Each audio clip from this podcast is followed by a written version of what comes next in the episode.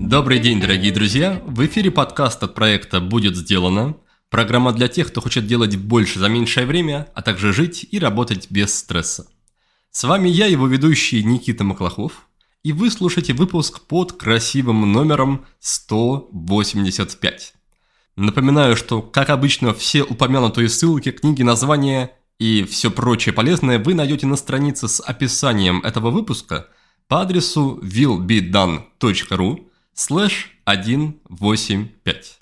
Но если вы хотите поддержать наш подкаст и наш проект, то сделать это можно по ссылке patreon.com slash willbedone. Сегодня у меня в гостях бизнес-тренер Елена Клишина. Пять лет назад мы с ней уже встречались, мы уже общались с ней в рамках выпуска под номером 23, и тогда мы с ней обсуждали, как жить на высоких скоростях. За прошедшие пять лет в жизни моей гости много чего поменялось. Стала мамой, переехала в Сочи, пережила выгорание и пересмотрела свои взгляды на бешеный ритм, да и не только. Сегодня мы узнаем, каким принципам Елена следует сейчас и как на нее повлияли все произошедшие события. И, на мой взгляд, наблюдать за такими переменами, наблюдать за эволюцией личностей и идей – это чертовски интересно. Поэтому здорово, что подкаст существует так долго – Спасибо в том числе и, и вам за это, потому что без вас бы всего этого бы не было. И прежде чем начать, хочу отметить, что 14 февраля – это не только День влюбленных. Для нас это еще и день старта наших программ «Свобода от сигарет» и «Спи сладко».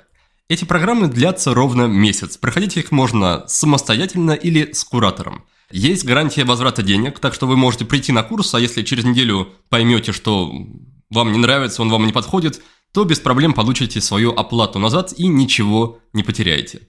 Из названия программ, я думаю, ясно, каких результатов стоит ожидать в первую очередь. Это здоровый сон в одном случае и отказ от сигарет в другом. Но на самом деле, если вы пройдете эти программы, вы получите гораздо больше, потому что главная задача обеих программ – это научить вас замечать, понимать и ценить свои истинные потребности и, конечно, относиться к себе с заботой. А еще по секрету скажу, что сейчас заканчивается подготовительная неделя на курсе полезного действия, и как раз 14 февраля будет официальный старт, официальная отмашка к старту обучения. Так что до этого момента мы еще готовы взять пару-тройку человек. Решайтесь. Как обычно, ссылки на все наши курсы есть в описании выпуска, еще на сайте по адресу willbedan.ru. Но я тем временем перехожу к беседе с Еленой. Приятного прослушивания!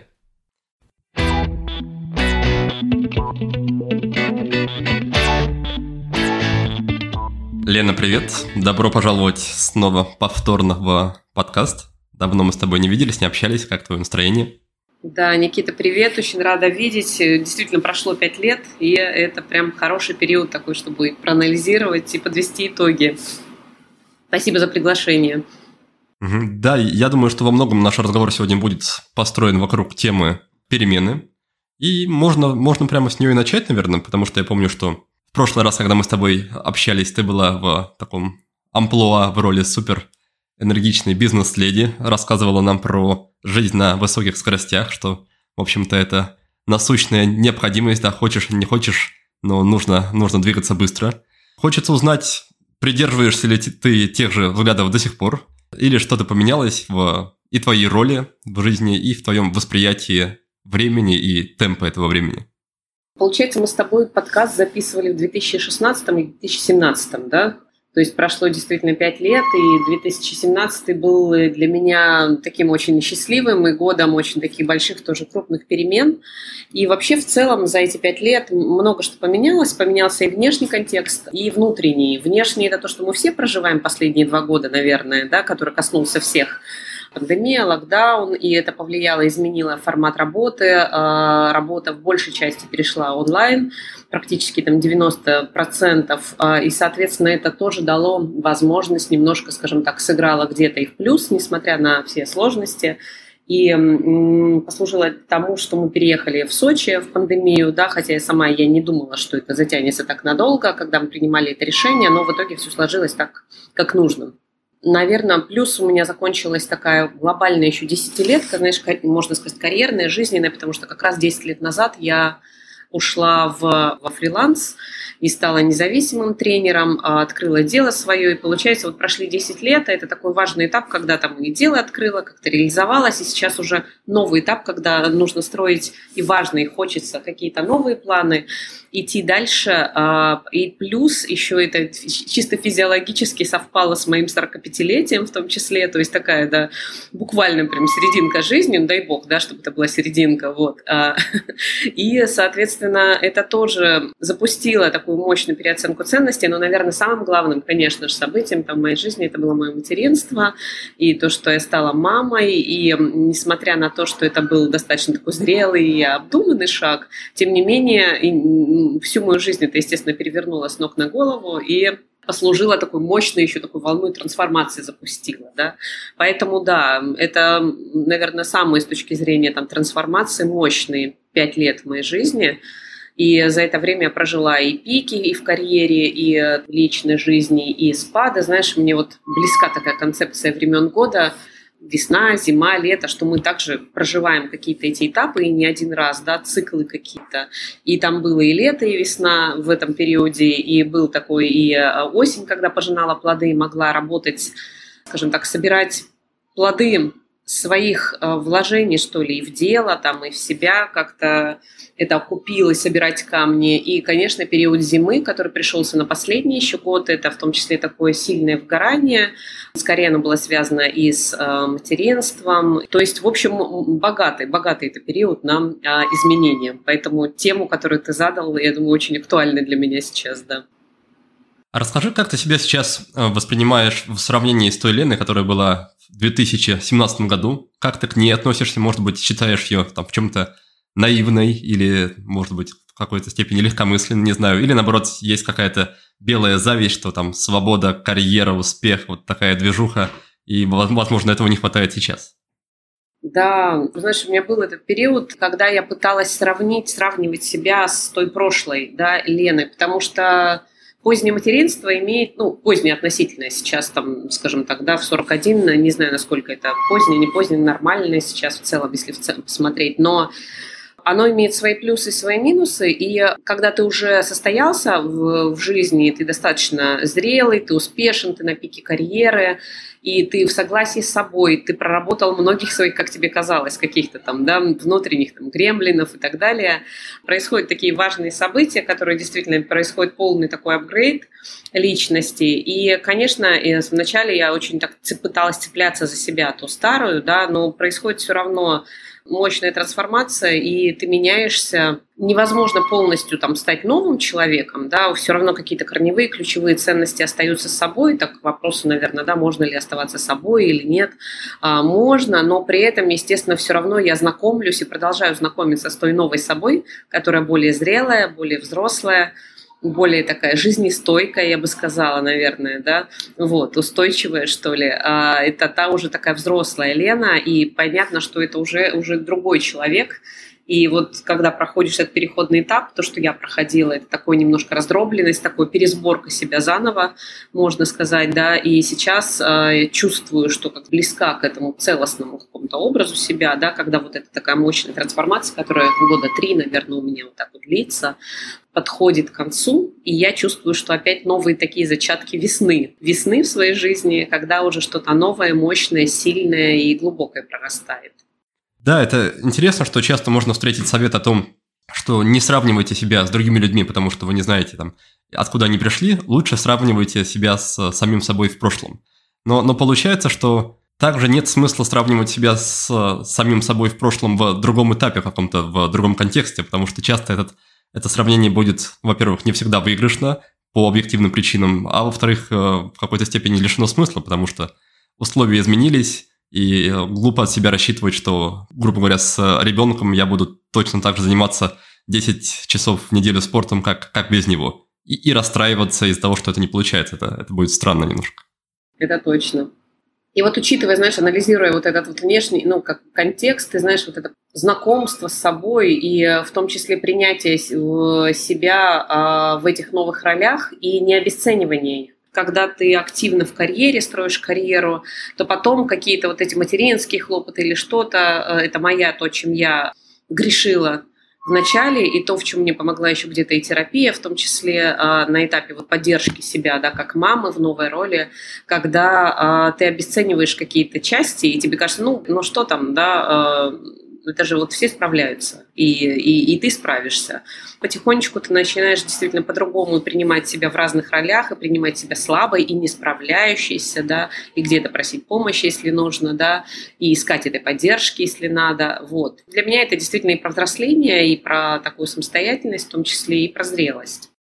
Ты уже упомянула про своих внутренних гремлинов, которые ты рассчитывала, что проработала к определенному этапу это в какой-то степени, эти ожидания не оправдались, да, когда ты стала мамой. И вот мне, мне интересно, как ты сама воспринимаешь, можно ли, в принципе, быть готовой к таким резким трансформациям и переходам, или все равно будет, будет этап вот этого в какой-то степени слома или надлома, когда кажется, что все, почвы под ногами нет, и как будто бы вся прошлая работа, которую ты, ты проделала, в том числе и над собой, она как бы а, оказывается неуместной, как сказать, неподходящей, может быть, в какой-то степени бесполезной в, в новом контексте? Тут я вижу несколько, наверное, аспектов вот из того, что ты сказал. Мне очень близка в этом смысле концепция как раз вот жизнестойкости, которая, знаешь, предполагает не просто подстройку под какие-то подменяющиеся реальность, да, а не просто там какую-то гибкость, а скорее а, умение преодолевать, проживать, не люблю слово преодоление, проживать какие-то сложности там в своей жизни, да, это разные этапы своей жизни, но при этом не изменяя своим целям, да, не меняя как-то вот эти вот свои цели. И для меня было важно, с одной стороны, остаться с одной стороны, собой и быть преданной себе, но при этом это скорее такое создание новой реальности, да, расширение. То есть не изменение даже, а расширение, потому что в которой есть место и тебе, и твоей семье, да, и каким-то новым граням.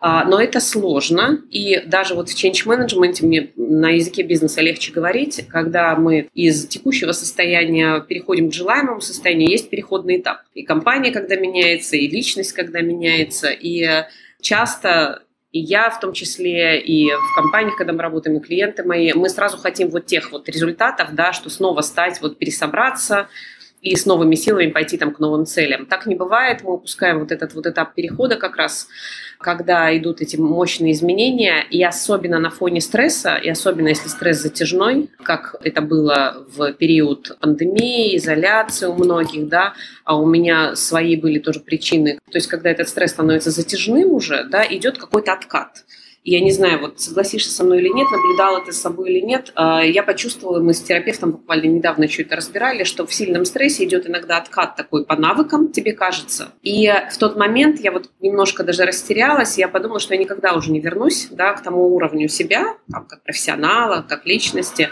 но это компенсируется, это обязательно компенсирует. Сейчас я уже проживая, да, и прожив это, я это знаю, и мне очень хочется как-то и поддержать там тех, кто, может, проходит сейчас какие-то эти этапы, потому что оно потом действительно все, ты возвращаешься, более того, ты выходишь более сильно из этого. Но вот в этом самом моменте изменений в откате, да, в регрессе каких-то навыков, конечно, проживать тяжело в этой зоне такой неизвестности, и жизнестойкость в том числе, она как раз умение быть вот в этой неопределенности, ее переносить, выдерживать, да. Очень хочется не выживать в этом, а жить, и даже удовольствие получать, да. И, в общем, я как-то старалась это делать в сложный период да, в легкие периоды, но и так все хорошо. В сложные как-то это помогало. Не знаю, наверное, сильно много наговорила и запутана.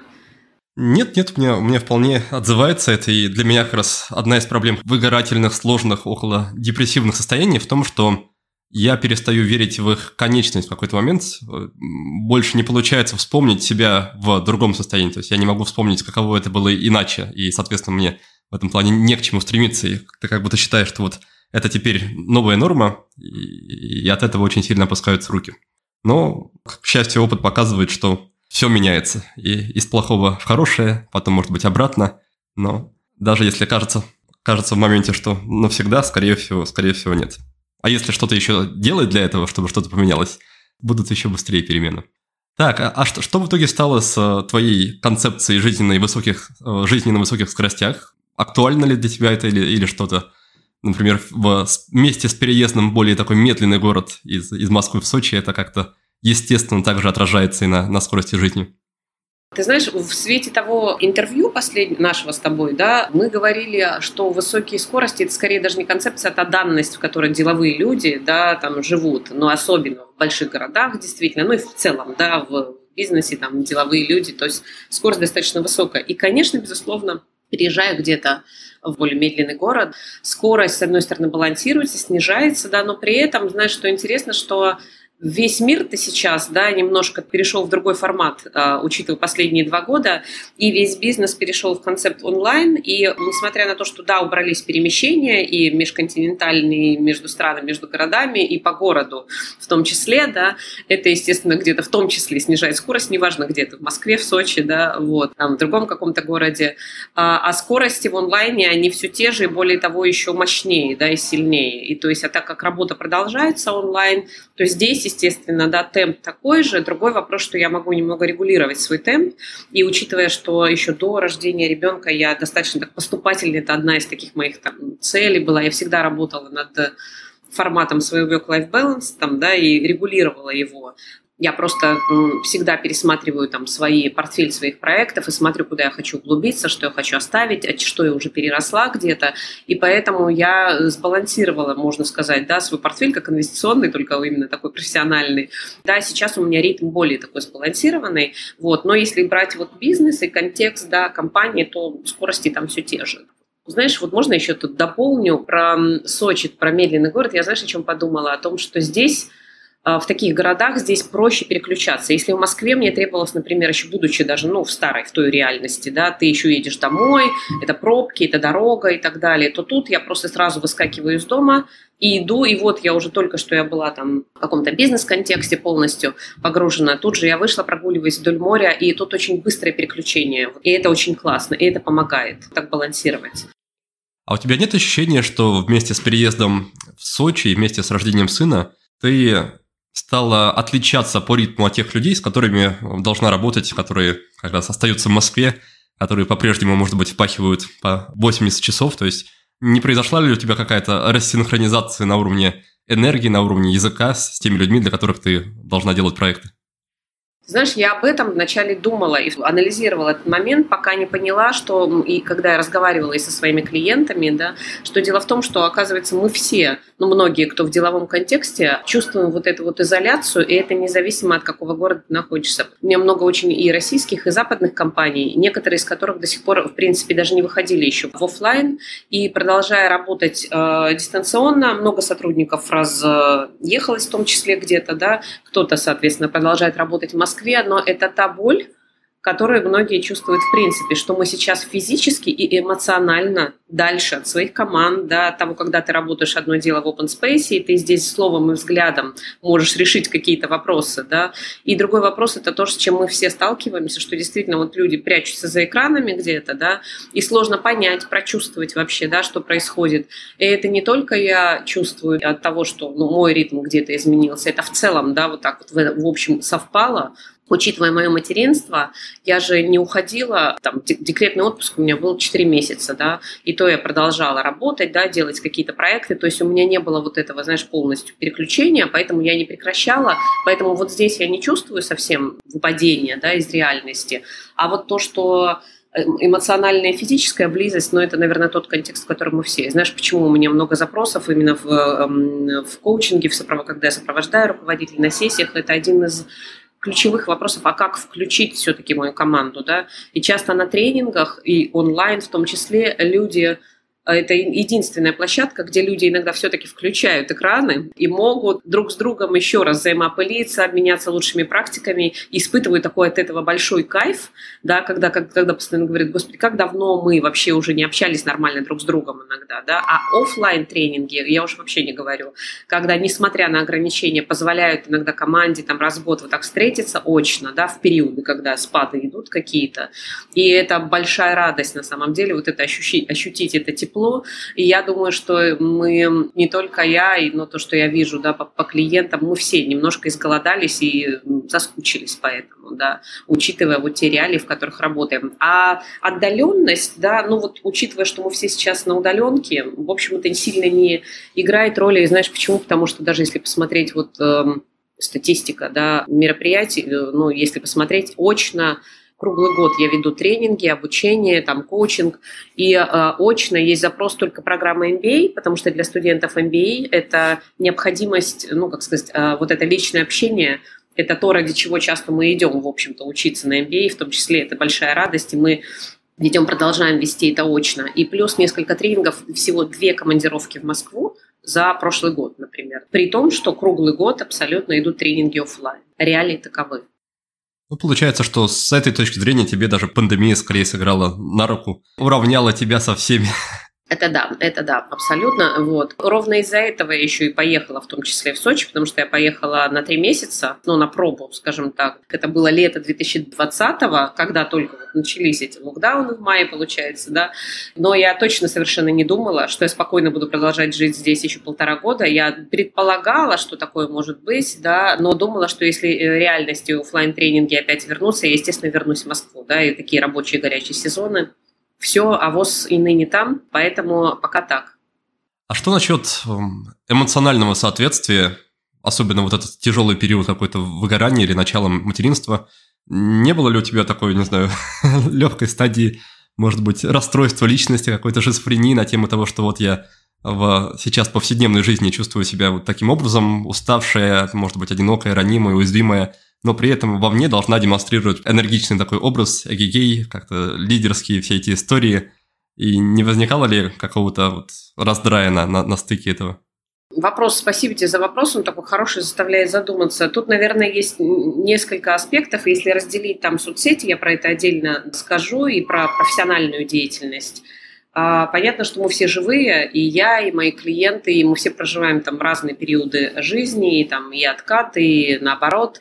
Как любой профессионал, ты знаешь, когда ты начинаешь, там я там начинаю вести тренинг, начинаю какую-то вести программу, ты мобилизуешься, да, ты берешь себя в руки спокойно, и ты абсолютно спокойно, и не, не ломая себя, да, ты просто, ну, это мобилизация естественная, и более того, это состояние такой потока, особенно в любимом деле, когда, в общем-то, отходит, и ты просто делаешь свое дело, и то есть на работе это не отражается, да, вот, это один такой аспект.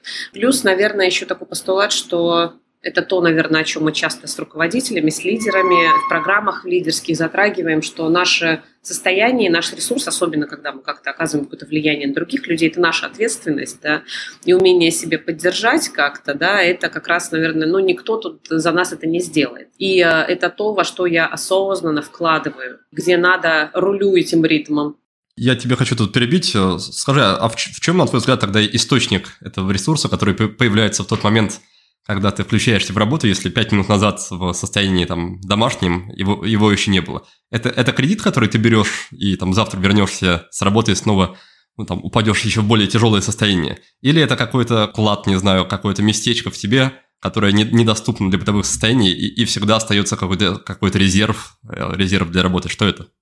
Хороший вопрос. Ты знаешь, я об этом еще раньше думала, когда, ну, еще лет 10 назад, когда в, в каком-то жутком состоянии, допустим, внутри, э, не, даже не морально, там, физически, да, там, после болезни или что-то, и ты выходишь на группе, и ты расцветаешь. Я думаю, что это растиражированное нынче слово поток, но оно так и есть, да, когда ты в своем деле ты, в общем-то, да, не замечаешь, ты действительно полностью погружаешься в это.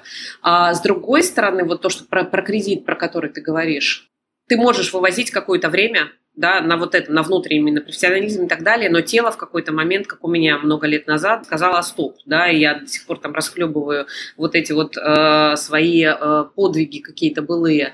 Поэтому сейчас, например, вот что я сейчас делаю, если я понимаю, это помимо того, что ты, естественно, собираешься, мобилизуешься, я управляю своим ритмом, и можно я на своем примере расскажу прямо вот с этим выгоранием, с последним, да, которое вот такое самое, наверное, серьезное, потому что все сошлось в одном, и вот этот кризис середины жизни, и пересмотр приоритетов, и материнство, и сложности у меня такой сложный был переходный этап, э, переезд. Э, ну, в общем, и у меня скорее это был не профессионально, а именно, ну, долгий стресс, который привел э, к такому неопределенности, да, выпадению. Что я сделала? А, во-первых, я пересмотрела, опять же, свои проекты, я сконцентрировалась полностью на нескольких там ключевых проектах корпоративных, и я убрала а, то, что я люблю, но то, что, скажем так, творчески, так как этот ресурс ресурс, который я отдавала на внешние открытые проекты. Этот ресурс на тот момент был важнее мне, то есть трезво посмотрела на свои возможности, я не знала, сколько это продлится, но, соответственно, я просто стала трепетнее относиться к, собственно, к своему режиму,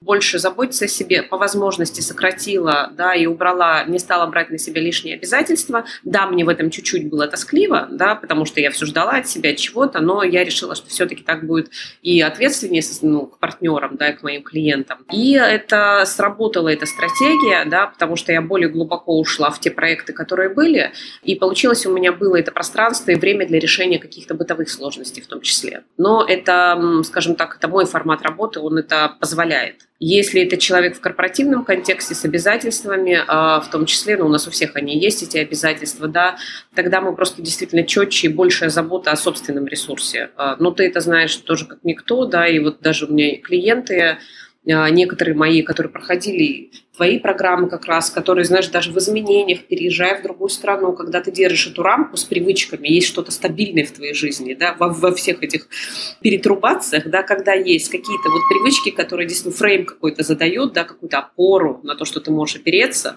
там, как ты утро начинаешь, как подводишь там итоги дня, к чему приходишь, что-то, что тебя поддерживает, вот это вот как-то тоже помогает немножко выдержать. То есть у меня в моем случае это регулирование нагрузки и большая забота о физическом ресурсе.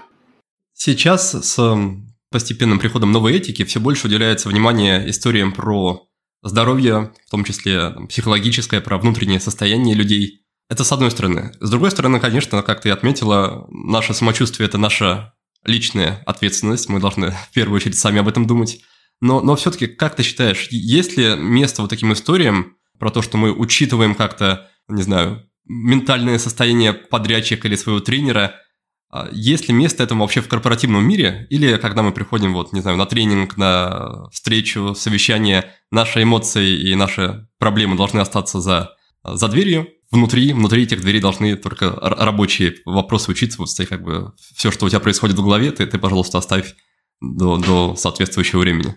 Мне кажется, и то, что я сейчас наблюдаю, что если раньше действительно говорили бизнес, ничего личного, то сейчас все больше и говорят, естественно, и про эмоциональный интеллект, эмоциональное лидерство. И более того, мне очень нравится и близко мне это направление аутентичное лидерство. Это когда ты не можешь быть одним человеком дома, а другим там на работе. Ты все равно остаешься самим собой, да, и, как говорят, невозможно долго ходить на цыпочках, ты все равно там устанешь. Если бы у меня не было возможности быть собой с моими клиентами, я просто не смогла чутко реагирую, и, в общем-то, это то, почему я из корпоративной среды в свой момент в какой-то момент приняла решение выйти, и почему я работаю с теми клиентами, с кем я работаю, потому что мы близки по ценностям, и мы, и я, и они, мы все живые люди. И именно в рамках со схожими ценностями а, всякое может быть. Я, я просто, наверное, не смогла бы жить в таком контексте, если говорить лично про меня, да, в котором нет личности, да, в котором есть только там профессиональные, я не знаю, заслуги и так далее. Да, ты можешь быть уязвимым где-то, и мы все, не только там руководители, э, я не знаю, профессионалы, мы все родители, дети наших там родителей, да, и, и так далее. И э, у всех есть этот контекст личный, да, и его невозможно не учитывать. Что, на твой взгляд, могут или, может быть, даже должны делать лидеры, должны делать руководители, чтобы создавать как раз более безопасное, открытое, доверительное пространство в своей команде, в своем коллективе? Сейчас вообще это действительно такой э, самый актуальный запрос, потому что если раньше мы могли просто поговорить друг с другом, то сейчас это становится сложнее. И даже, э, знаешь, у нас на программах по лидерству мы разбираем иногда, какие каналы, как нам использовать, учитывая, что мы на удаленке, на это эмоциональная физическая разрозненность, вот, вот тот вопрос, который ты задал мне, да, этот вопрос тот, который задают себе сами руководители, да, а, многие идут разными путями, но в целом все одно как раз это какие-то каналы взаимодействия. Кто-то организует там в Телеграме возможности там и чаты, и какое-то неформальное общение, да, когда мы просто собираемся со включенными экранами в том же Zoom, да, просто обменяться новостями, продумывать и как-то ставит это даже в план, где-то просто потрещать, скажем так, да, понять вообще, а как ты.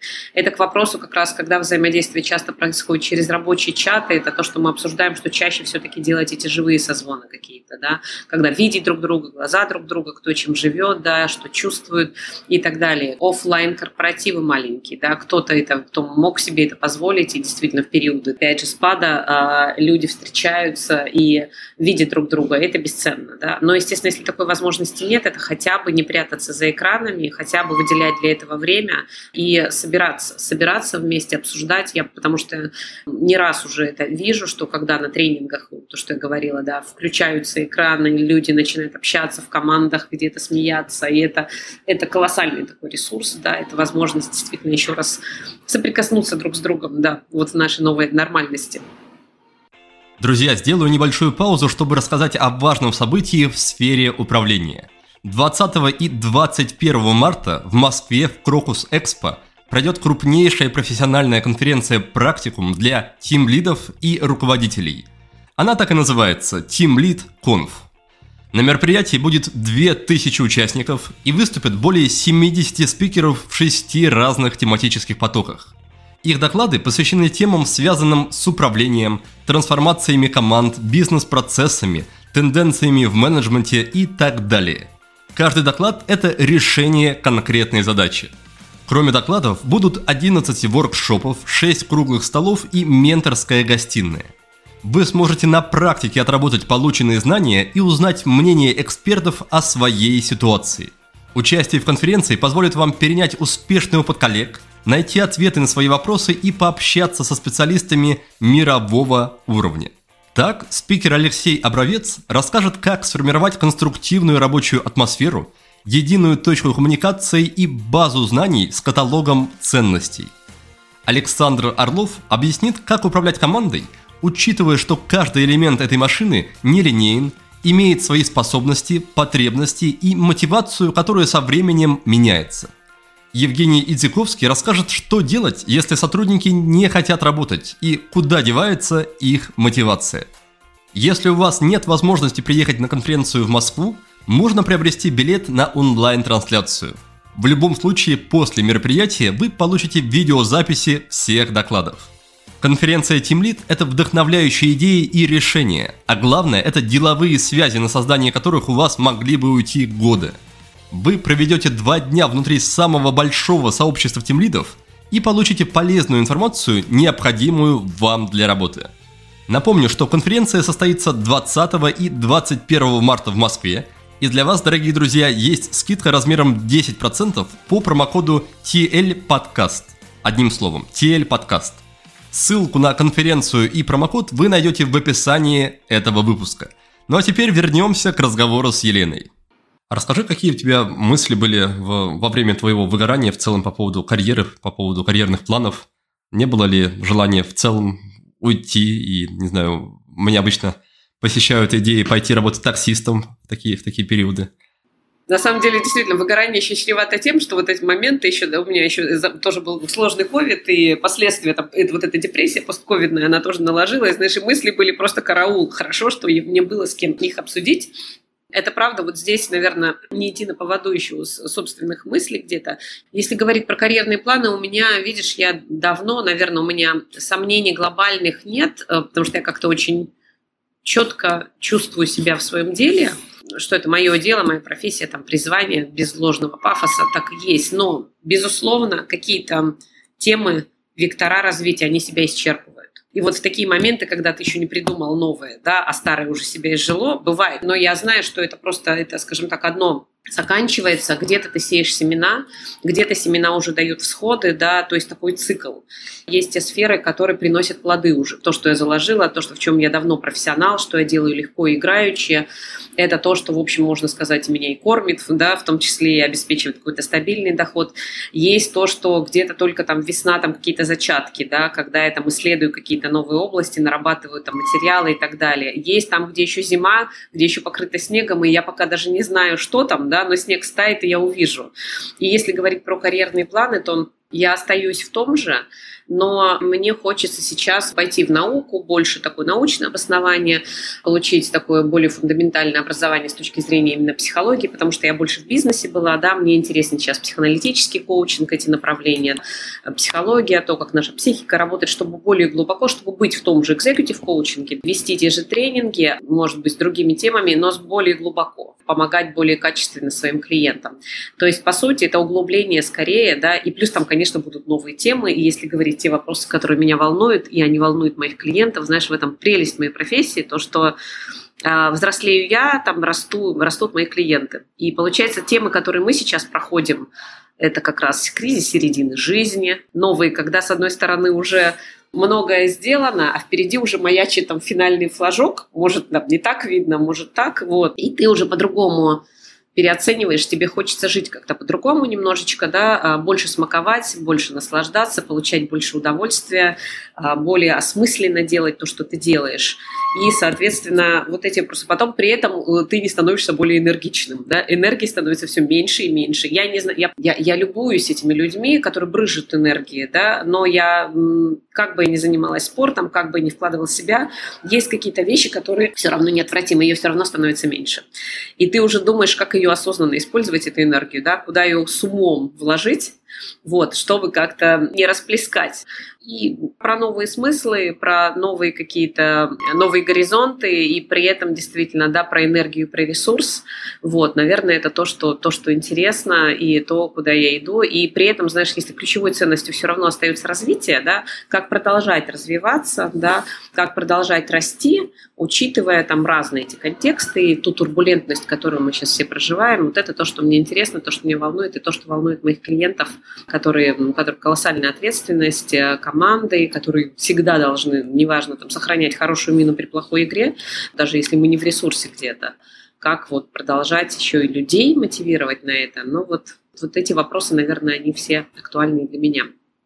Что насчет идеи про семилетние циклы, про то, что полезно очень каждые семь лет пробовать себя в каком-то новом деле, новой роли, чтобы, чтобы не заржаветь? А близко ли тебе это, и если да, то то, то почему ты уже, например, 10 лет и больше остаешься в одной, в одной сфере? 15, да, 15 лет уже получается.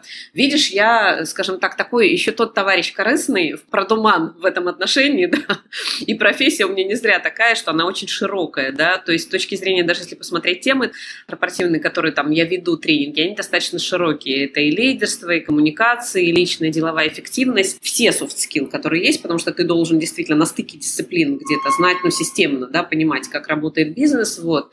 И поэтому в какой-то момент, если мне что-то интересно, я просто туда поворачиваю. А то, что уже себя как-то изживает, или мне неинтересно то, что я перерастаю какие-то темы, там, публичные презентации, продажи, которые остались далеко позади где-то, да, ты потихоньку уже просто переходишь на тему более высокого уровня, а это другие направления, но при этом ты остаешься здесь.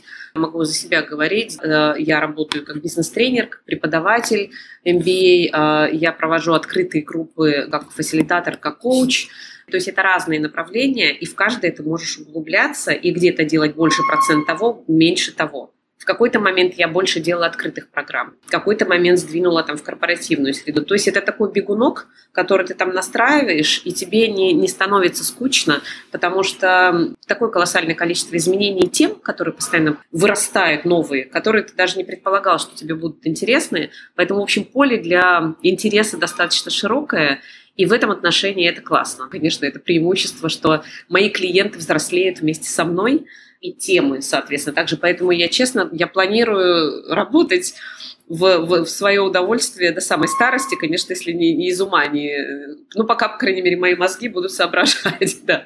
Это то, чего я себе сама желаю, знаешь, то, чего мне, мне бы хотелось, да. Дай бог, чтобы хватило на это ресурса, сил, ну и так далее. Мы начали с тобой беседу с того, что ты рассказала, что твое материнство пришлось на, в общем-то, на, на пик твоей карьеры. Расскажи, почему ты в этот момент просто не взяла паузу, не взяла декретный отпуск, как это не назови, и просто не, не, не дала себе время и возможность как раз и насладиться новой ролью, отдохнуть и там, набрать какого-то ресурса, тем более, что, как мне кажется, из твоих слов, какая-то материальная база уже к тому моменту вполне была для этого. Ты знаешь, я себе, можно сказать, э, сделала такой задел, ну, у всех э, женщин разный контекст, да, и разные, скажем так, то, как проживает. У меня в этом отношении у меня была очень просто легкая и э, счастливая беременность, и я работала до последнего, да, в удовольствие, то есть не до, не до последнего последнего, но полные 8 месяцев в начале 9 месяца я провела последний тренинг и спокойно ушла. Мини-сабатикал у меня таки был, да, то есть то, что я сделала, у меня 5 месяцев я себе разрешила, да, 5 месяцев ни о чем не думать. То есть вот эти 5 месяцев, один до родов и 4 после, и, в общем-то, это, знаешь, часто совпадает с корпорациями, часто это вот эти 4 месяца бывает, да, и потом а, я так выстроила как-то эти 4 месяца по полностью была и с ребенком, а потом я постепенно, постепенно стала добавлять. То есть это было очень неспешно, это был один тренинг в неделю, например, да, там MBA, те же программы, которые я продолжала проводить, и очень постепенно я наращивала где-то оборот, да, то есть это произошло достаточно плавно, у меня не было такого, знаешь, отрыва, и со мной была первый год постоянно мама моя, э, и спасибо, спасибо ей огромное, да, потому что когда родной человек тоже рядом, не няни, да, а родной человек это другой немножко, вот.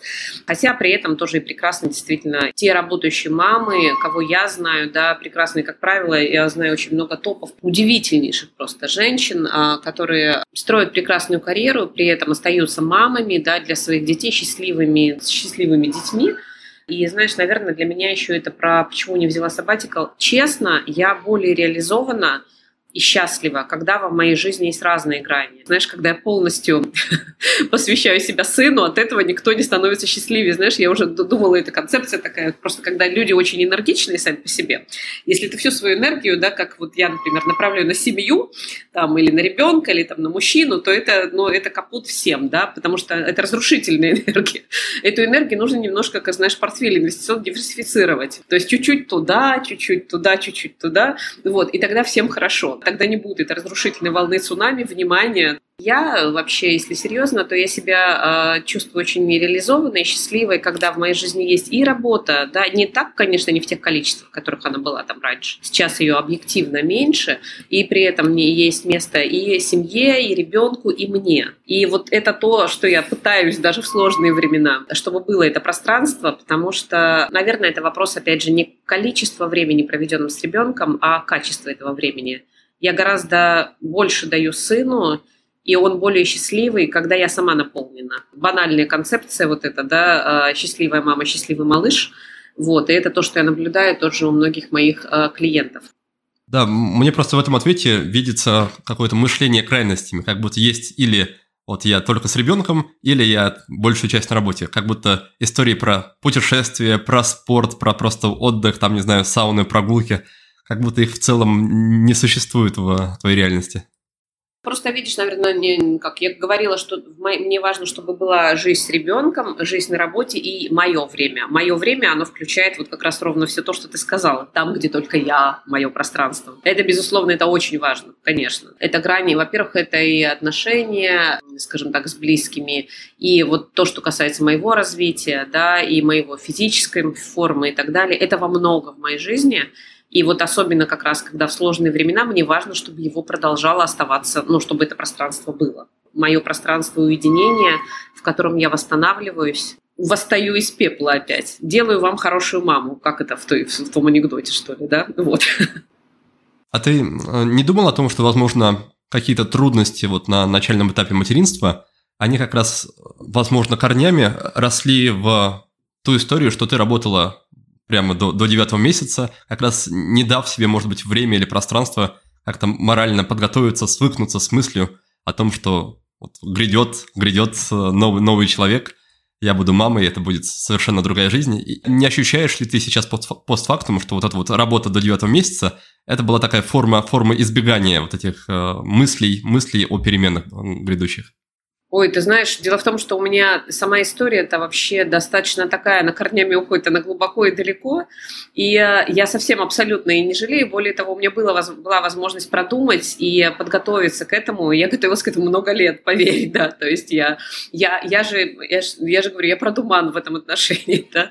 Я опрашивала в течение последних 10 лет, лет с 30, я, естественно, задавалась вопросом тоже, да, про родительство и так далее. И все мои мамы, кто, мои подруги, у которых уже взрослые дети, там мои крестники, да, и они подвергались опросам с моей стороны, а что, а как, а где, да, вообще, а что вы испытываете, а нет ли сожалений, да, и это были интервью на протяжении всей там жизни, вот, на протяжении последних 10 лет, то есть я была достаточно, с одной стороны, подготовлена, с другой стороны, работа абсолютно не мешала мне наслаждаться, и это один из счастливых периодов, которые я тоже вспоминаю, моя беременность, да, как раз, то есть там я абсолютно не могу сказать, что там были какие-то перекосы. Да, были, естественно, интенсивные какие-то моменты, где-то хотелось больше там посвятить, но там всему хватало время, да. Я была подготовлена морально, я знала, что будет непросто, я знала, что будет по-другому, но я абсолютно не предполагала все равно, что будет именно так. А к чему в итоге привели эти многочисленные интервью с, со знакомыми мамами. И каким образом ты выбрала именно тот возраст, который выбрала, чем он, чем он тебе показался оптимальным для, для появления сына, для появления ребенка? Ну, ты знаешь, у меня еще своя история такая. Я старшая в семье из троих детей. И у меня любимые брат и сестра. У нас большая разница. С братом 12 лет, с сестричкой 7 лет. И э, до шести лет я была единственным и любимым ребенком, а потом появились мои любимые брат и сестра, и я все равно, то есть наше, наше поколение, мы все равно являемся там старшими, опекаем, да, и потом там другие там не очень, э, скажем так, эм, счастливые события какие-то в жизни послужили тому, что э, я старалась избегать какой-то опеки, то есть мне хотелось побыть собой немножко и пожить самой без обязательств в том числе, да, поэтому я действительно не торопила абсолютно, да, это, это событие, я понимала, что э, с одной стороны мне хочется быть мамой, с другой стороны всему свое время, а с третьей стороны, я, знаешь, в какой-то момент жизни я очень четко поняла, у меня очень сложилось в свете там определенных событий хорошее такое понимание, счастливое, из которого, в общем-то, и потом родился мой сын, что я поняла, что как бы ни сложилась моя жизнь, я все равно буду счастливой, да, я сейчас счастлива, да, и я знаю, я знаю много прекрасных пар, да, которые живут насыщенной, полноценной жизнью и находят возможность отдавать и передавать все то, что они где-то накопили, в том числе и делиться, да, вот. И так же, как и пары с, с детишками, да, и я немножко это отпустила, да, отпустила, перестала вот это продуманство, я тогда поняла, да, что это не та сфера, в которой я хочу идти по каким-то рельсам и относиться к этому как к проекту. И, естественно, когда ты что-то отпускаешь, да, ребенок мой аккурат как раз пришелся на тот момент, когда я решила отпустить и жить как будет. А расскажи, пожалуйста, чуть больше про то, как ты себя поддерживала, помогала себе как раз в этот сложный период, какие были у тебя поддерживающие отношения, техники, инструменты, что-то делала сама для себя, что могли сделать для тебя другие люди, кому ты обращалась за помощью, вот про это учитывая, что у меня был новый город, в Москве э, все налажено, да, связи, быт, врачи, опять же, да, вот и так далее. Здесь Сочи, в принципе, не очень хорошо с медициной и с э, другими какими-то моментами, и в этом в том числе мне нужна была такая какая-то поддержка и так далее. Плюс э, я как мама, я не могу сказать, что я там много там читала книг, готовилась, да, и здесь я э, прибегала часто и до сих пор прибегаю к первоисточникам, да, то есть я обращаюсь часто, если у меня возникают какие-то вопросы и сложности, я не понимаю, почему ребенок себя ведет так, как ведет. Это могут быть и детские психологи, да, которые помогают. Здорово, и там и специалисты института Ньюфильда, когда э, такие передовые, скажем так, да, практики там, с точки зрения там, воспитания детей, э, когда я предпочитаю там, посоветоваться с профессионалами, которые действительно могут объяснить, а как, почему ребенок, и что это не манипуляции, да, потому что действительно там детская психика незрелая, они вот так вот себя ведут. Это помогает больше понять, это улучшает значительные отношения, мне это очень помогло да, это, конечно же, опыт э, моих и подруг, и более опытных мам, да, но это скорее близких людей, с кому я доверяю. И много, много я знаю сообществ разных, да, э, в том числе и там Self-Mama форум, да, и разных действительно, где мамы поддерживают друг друга, это прекрасно. Мамы знают, там, все эти книги «Мама на нуле», да, когда вот это материнское выгорание, что не ты одна в этом, и в этом нет ничего стыдного, да, что это абсолютно нормально, и это колоссальные нагрузки, которые выносит женщина, да, которая сталкивается, с чем она сталкивается, когда рождается малыш и в этой новой реальности. И когда ты понимаешь и читаешь эти истории, и знаешь, что ты не одна такая, что ни одной тебе приходят такие мысли в голову. И мне в этом это очень помогало. И мне, я в терапии была все это время целенаправленно и во время беременности где-то, и потом в процессе. В сложные периоды постоянно, еженедельные, да, вот эти встречи, которые как раз и позволяли мне а, да, это сложно. Почему ты отрицаешь, что это сложно? Я все это обесцениваю, говорю, ну что, все справляются, как же, а вот почему я не могу? И когда тебе другой человек тоже это возвращает и говорит, что это действительно колоссальное, да, то, что ты там проживаешь, нагрузки выдерживаешь, это такая бесценная поддержка и помощь. И э, если даже нет возможности там действительно там работать или желания с терапевтом, действительно вот эти сообщества мам, книги про нашу эту табуированную в России тему, да, про то, с чем сталкивается женщина при рождении детей, это, конечно, очень, это а, колоссальная поддержка. И спасибо, что ты про это спросил. Касательно друзей и самоподдержки, как, как ощущался в этом плане переезд в Сочи?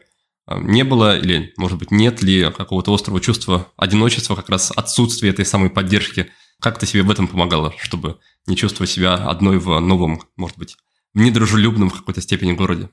Когда про это думала, я, у меня, видишь, такая база до этого сложилась уже. Я, в принципе, больше, чем среднестатистический человек путешествовала и жила в других странах как-то до еще переезда в Сочи. И я привыкла по несколько месяцев там жить где-то там-то, там-то, да. То есть и я при этом не погружаясь, не интегрируясь полностью там в страну. Может, это немножко звучит потребительски, конечно, да, но это было именно так, потому что, например, живя в Испании, я не готова была полностью там, хотя и даже перед пандемией, перед переездом в Сочи, общем-то, мы планировали переехать в Испанию, я попробовать, потестировать как раз, да, пожить в формате. Я даже начала оформлять ВНЖ, у меня был контракт на квартиру уже, да, но вот случилась пандемия, и, в общем, планы поменялись, и как нельзя лучше все сложилось в Сочи. Но это такой формат э, попробовать. Я до сих пор не знаю, буду ли я здесь жить, хотя я уже заметила, что я называю э, наш, у нас в городе, у нас в Сочи, да, у меня уже пошла эта интеграция, но мне здесь очень помогает, что все-таки это наша страна, да, это моя родина, и здесь я оказалась при всей моей космополитичности и житии в разных там странах, я оказалась очень сильно привязана к России, и я потом только это поняла, постфактум действительно, вот. И э, здесь ты все-таки остаешься в своей стране. А Сочи, чем еще хорош, что я здесь гораздо чаще встречаюсь со своими друзьями, с клиентами, чем это было в Москве. На удивление, потому что, опять же, ну, сыграли обстоятельства. Все, если едут, ну, куда сейчас ехать, не так много мест где-то, да. И очень часто все равно проездом или в командировках многие мои а, и близкие, и друзья бывают в Сочи, и это очень классно, да, то, что мы чаще видимся. Это раз. А с другой стороны, я такой человек, э, я работаю с людьми много, и мне очень много нужно, в том числе моего пространства для уединения. Я в нем восстанавливаюсь и набираю силы. Поэтому я достаточно комфортно чувствую себя и самой, да, там, своей семьей. При этом сейчас, но ну, у меня еще совпало с периодом и материнства активного, и вот этими перетрубациями какими-то. Сейчас я уже чувствую большее желание силы где-то знакомиться, а, общаться офлайн здесь, в Сочи. Но пока, скажем так, у меня даже такой проблематики не стояло.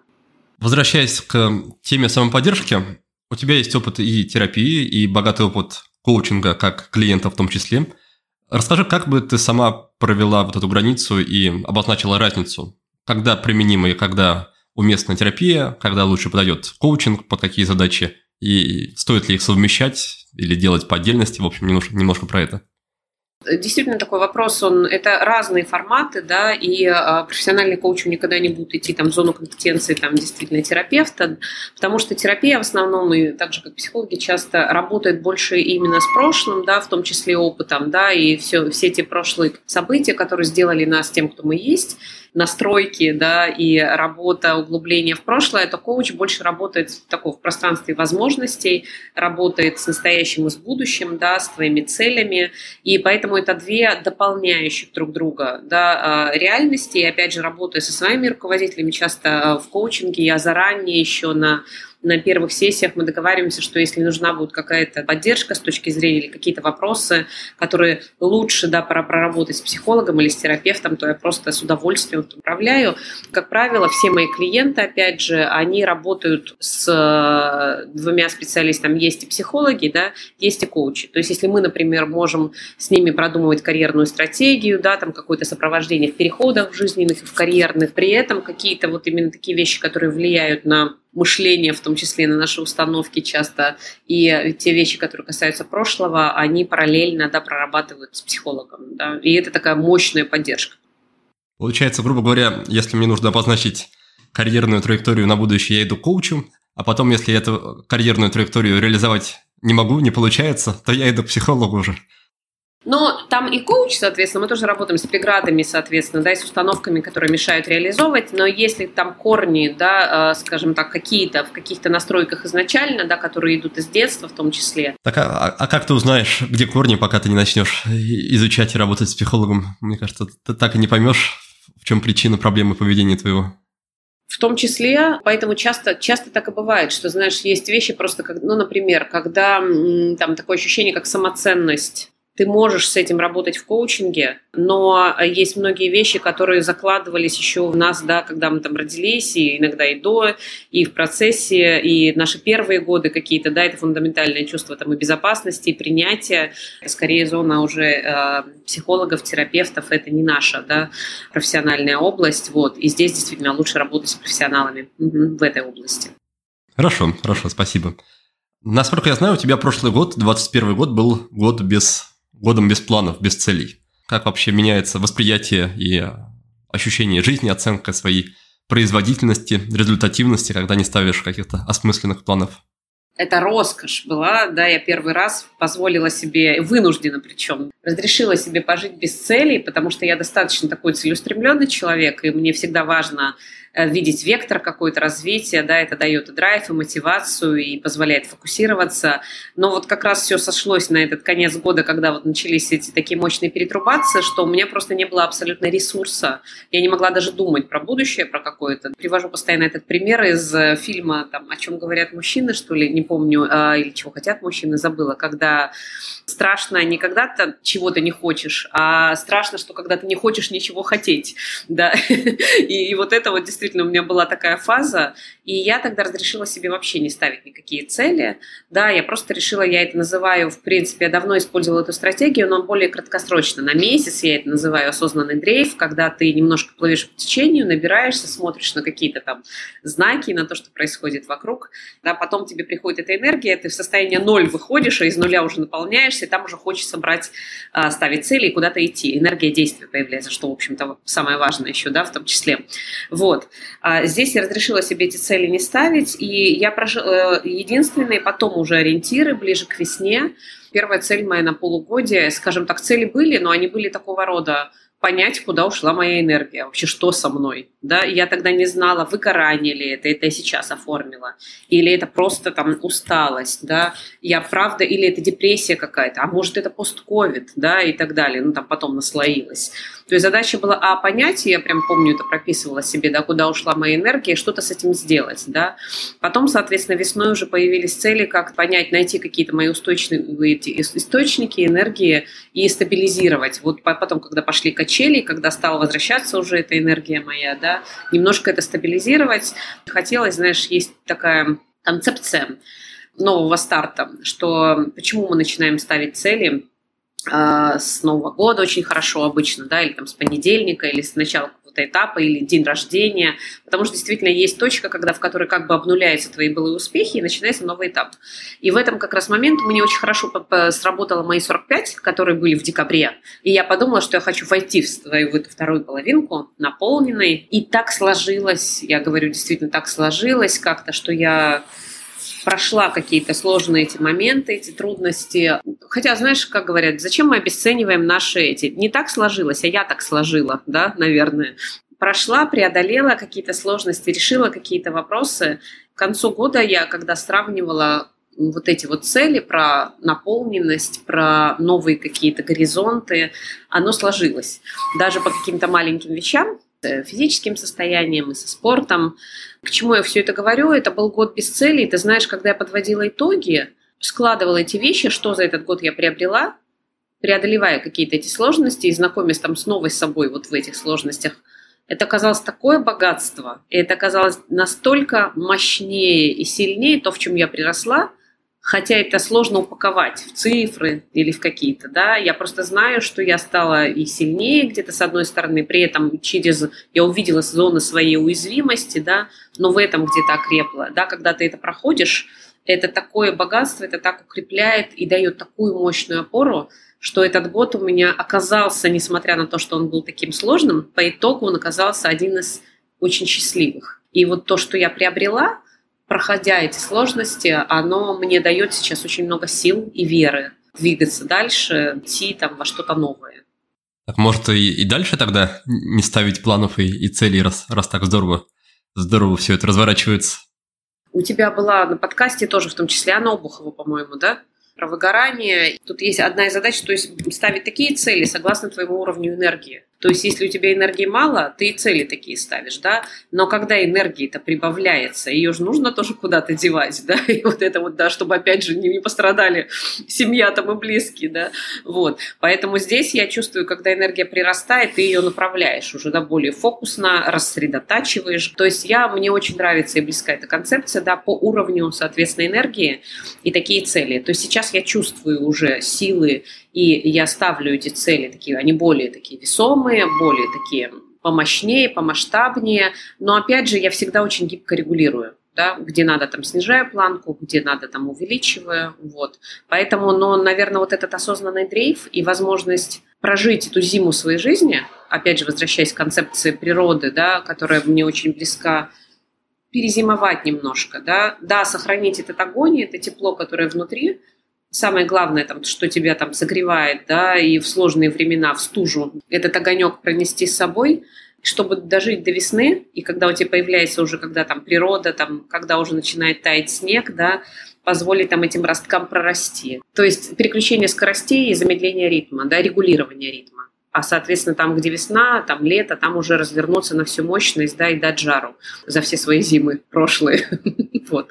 Хотя, ты знаешь, ты, можно еще вот ты сейчас, когда говорила, вспомнила про очень сложный этап, когда ты проходишь такую, ну, метафорически зиму своей жизни, ты очень сложно вот с этим фомо-синдромом еще жить. И особенно у меня так совпало, что и материнство, и замедление, и мои коллеги, там, друзья и так далее, когда ты видишь, как стремительно все растут, а, а ты такой стоишь на обочине, и это очень болезненное ощущение для эго, особенно если ты достаточно привык жить вот на высоких скоростях, если ты привык сам там где-то, да, там в этих первых составах быть. Для меня это очень был хорошим уроком, и в какой-то момент я пыталась еще, знаешь, как-то там соответствовать. Вот, в какой-то момент я просто это отпустила, и и вот, наверное, почему вот еще из уроков этого года, это в том числе, это как раз умение принимать и любить себя разной, слабой, где-то там на что-то, может быть, даже где-то неспособной, беззащитной, там где-то не справляющейся, да, и вот это вот как мы там, и как наши дети нас любят, безусловно, и мы все равно для них остаемся самыми лучшими, да, родителями, также и вот самому себе стать этим родителем, заботливым и любящим, когда ты принимаешь себя любого в разные периоды своей жизни и перестать наконец-то себя подгонять и запихивать куда-то, да, в какие-то там стандарты в требования социума. Этот год для меня во многом, и последние эти годы, они были про это. Ты знаешь, это дает такую мощную силу и такое понимание, что сейчас, вот в новом старте, когда я чувствую этот новый старт какой-то, да, сейчас, я чувствую там много вот, вот этой накопленной этой силы. Она в любом случае выстрелит, да, вот я просто ждала, когда это будет, и я чувствую, что оно вот накопилось уже, да. Так что сейчас я надеюсь, сложно что-то так сейчас предполагать, я надеюсь, что так и будет. Как ты для себя вырабатывала это умение, как ты становилась для себя любящим родителем? Потому что снова, наверное, это не та штука, к которой можно прийти чисто через э, рассудочные какие-то размышления, что вот да, да, давай-ка я буду к себе добрее. Обычно так не очень работает. Ты знаешь, это такой долгий, это очень долгий путь на самом деле, и, наверное, я к нему такая потихонечку я готовилась, и уже у меня вот очень такие до рождения ребенка и там последние там лет семь, наверное, я исследовала эту тему со своими клиентами, сама с собой проходила эти этапы, когда ты себе становишься вот этим таким заботливым и любящим родителем, но в материнстве произошел мощный откат – потому что тут ты знаешь, ты не ожидал, что ты так вот, вот да, когда у тебя все отлажено в жизни, простроено, выстроено и так далее, а тут ты вообще не справляешься как-то, да, с какими-то психологическими моментами, ты не можешь там выдержать там агрессии, там вспышки агрессии у ребенка, да, и скатываешься в это в том числе, да. Это пришлось по новой абсолютно все, да. А как я это делала?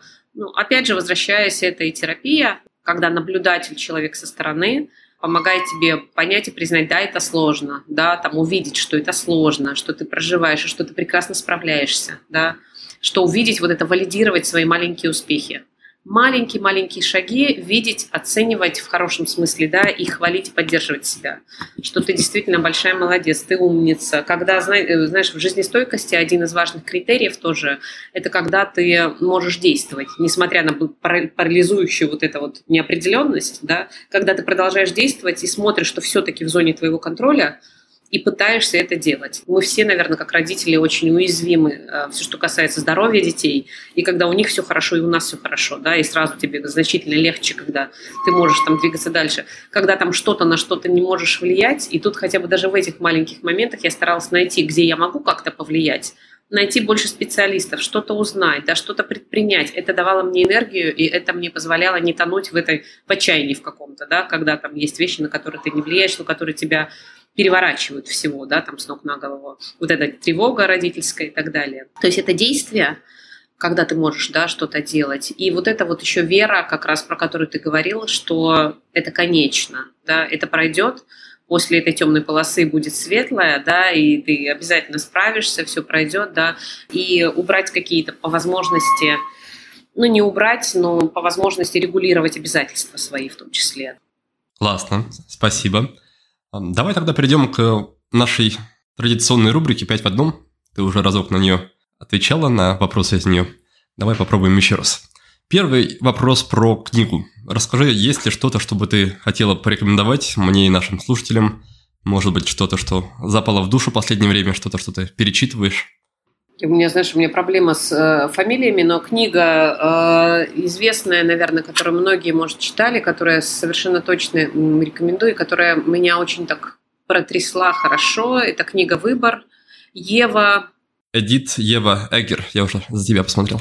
Да, спасибо тебе, да, Эдит Ева Эггер, совершенно верно. У нее есть две книги, есть книга «Дар», да, есть книга «Выбор», и вот «Выбор» — это первая книга, и книга абсолютно мощнейшая, она продолжает, она одна из учениц Виктора Франкла, э, основателя как раз лоботерапии, да, его известные книги многие знают, как раз «Жизнь, э, скажи жизни да» и так далее, да. Они прошли вот эти ужасы э, концлагерей и выжили, а она была совсем молодой девочкой, и совершенно уникальная история и про то, как человек абсолютно травмированный, да, э, который выживает в таких э, э, страшнейших обстоятельствах, как она потом сделала это, вот эти вот эту травму мощную, да, которая позволила, ну, что происходило в ее жизни, там и такая биография, и которая позволила ей стать известным терапевтом, и которая помогает сейчас, до сих пор в ее уже таких зрелых годах, она продолжает помогать другим.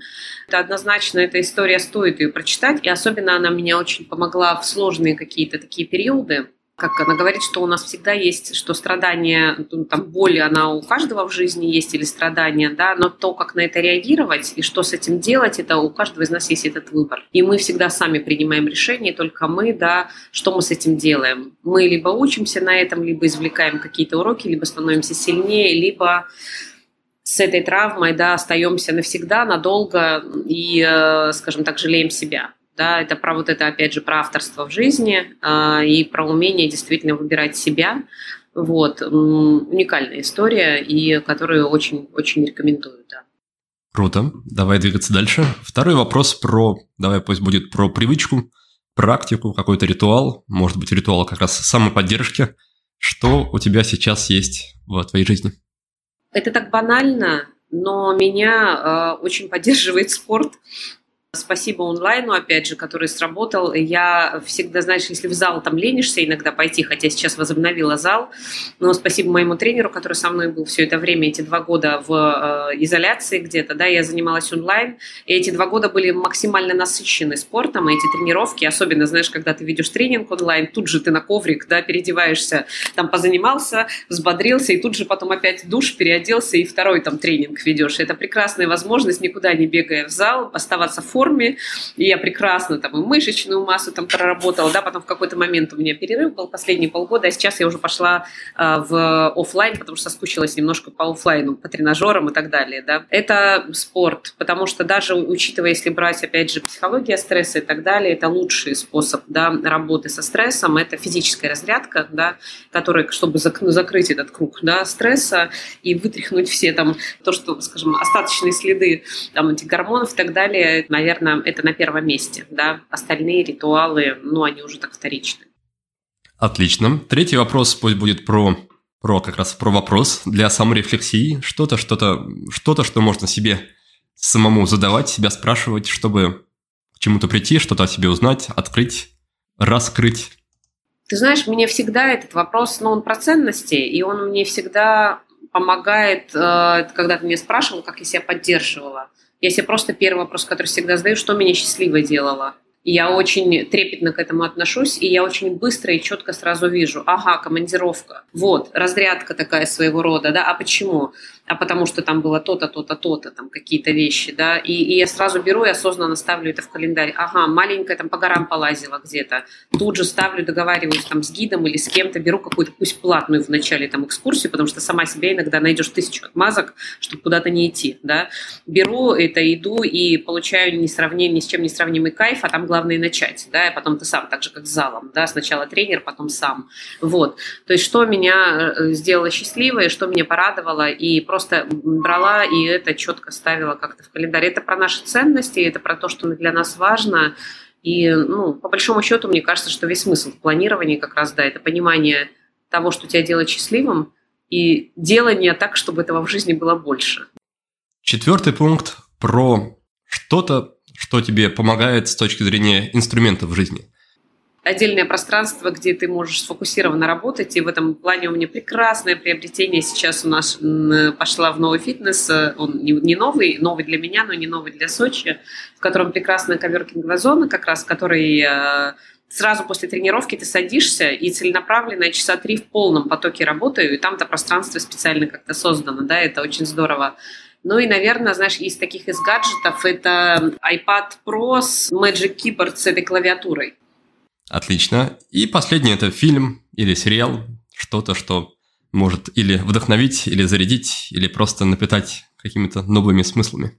Утреннее шоу, оно у нас и первый сезон был, да, и второй сезон. Просто там вот эти вот как раз все дилеммы новой этики поднимает и очень так сильно протрясает, и второй сезон особенно, да, как-то меня очень сильно так пробрал и заставляет задуматься. Так и называется, да, утреннее шоу? Утреннее шоу, да. Он там буквально, он такой 10 серий, по-моему, или 8 серий в первом сезоне. Не, небольшой, но считай, там многосериальный фильм просто, или как многосерийный, как правильно сказать. Наверное, так. Здорово. Лена, спасибо большое за, за участие, за беседу. Спасибо тебе за время. Может быть, есть что-то, что хочешь сказать нашим слушателям напоследок, куда-то их направить? Большое спасибо. Я очень рада, если те вопросы, которые мы сегодня обсуждали, тебе огромное спасибо за такие э, сильные, интересные вопросы, которые позволяют действительно как-то итоги подвести, и цели поставить. Когда я уже сейчас нахожусь, я чувствую, да, вот в этой весне своей фигуральной, и мне очень хочется, как я говорила, поддержать тех, кто в зиме, кто проходит только вот эти вот как раз этапы какие-то, потому что там однозначно есть конец, да, и новое начало, оно более сильное, более наполненное, да, и вот это вот, что э, важно, конечность этого, и что мы в этих событиях э, в жизненных, да, мы только прирастаем, растем, они действительно делают нас мудрее, более зрелыми, более глубокими, и самое важное, наверное, наполняют жизнь совершенно другими красками.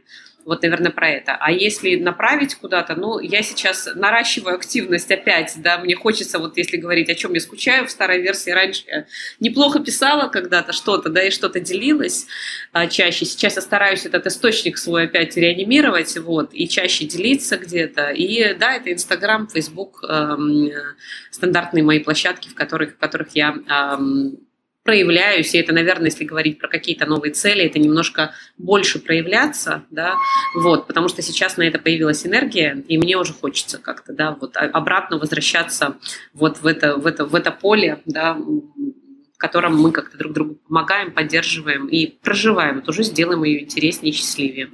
Вот, спасибо тебе большое. Итак, дорогие друзья, за прошедший час мы узнали, как за пять лет поменялась жизнь Елены Клишиной, а вместе с тем и ее взгляды. Трансформаций действительно было много, и Елена стойко их приняла и прожила. С ее точки зрения, жизнестойкость – это не просто гибкость и подстройка под перемены, это нечто большее, а именно умение проживать трудности нового этапа жизни, не обесценивая их и при этом не изменяя своим целям. А еще это умение переносить неопределенность и расширять свою реальность, отыскивая в ней место для новых граней себя. Елена рассказала, что такие трансформации нередко могут привести к откату по профессиональным и личным навыкам. Это происходит из-за стресса, но пугаться не стоит. Пройдет время и все вернется на свои места, а вы при этом выйдете из трансформации более сильным. Моя гостья подчеркнула, что нужно принимать и любить себя разными в разные периоды жизни. И неважно, на пике вы или наоборот на самом дне в депрессии и выгорании. Кстати, Елена дала ценные советы тем, кто прямо сейчас, прямо в этот момент находится не в лучшем состоянии. Первый совет – это ставить цели согласно своему уровню энергии. Если ее мало, то и задачи нужно выбирать для себя соответствующие, а затем, выполнив их, обязательно себя хвалить. Кстати, на этот счет обязательно послушайте выпуск с Анной Обуховой про выгорание. Там она похожую технику называла авторизацией целей. Второй совет от Елены – это обращаться за поддержкой к специалистам, если вы чувствуете, что она нужна, что она вам может пригодиться. Третий совет – попробовать разобраться, куда и почему ушла ваша энергия, в чем именно причина вашего состояния. Вам предстоит заново отыскать источники энергии и стабилизировать ее. Четвертый совет – относиться к энергии как к инвестициям. Это значит, что нужно постоянно пересматривать пул своих проектов и обязательств. Если сил мало, то стоит попробовать отбросить лишнее и сосредоточиться только на ключевых проектах, которые не требуют творческой энергии. Ну и, конечно, не стоит забывать о самых базовых и от этого не менее важных вещах. Следить за режимом и тщательно оберегать свои привычки, которые в трудные моменты могут стать вашей опорой. Когда вы выберетесь из выгорания, а это точно рано или поздно произойдет, и почувствуете прилив энергии, то есть дождетесь своей весны, как это называет Елена, уделите особое внимание балансу в своей жизни, чтобы снова не скатиться в яму. Только управляя своим ритмом и своей скоростью, можно быть стабильным в хорошем состоянии. Чего я вам, дорогие друзья, конечно же, и желаю. На этом на сегодня все. Успехов и до встречи в следующем выпуске.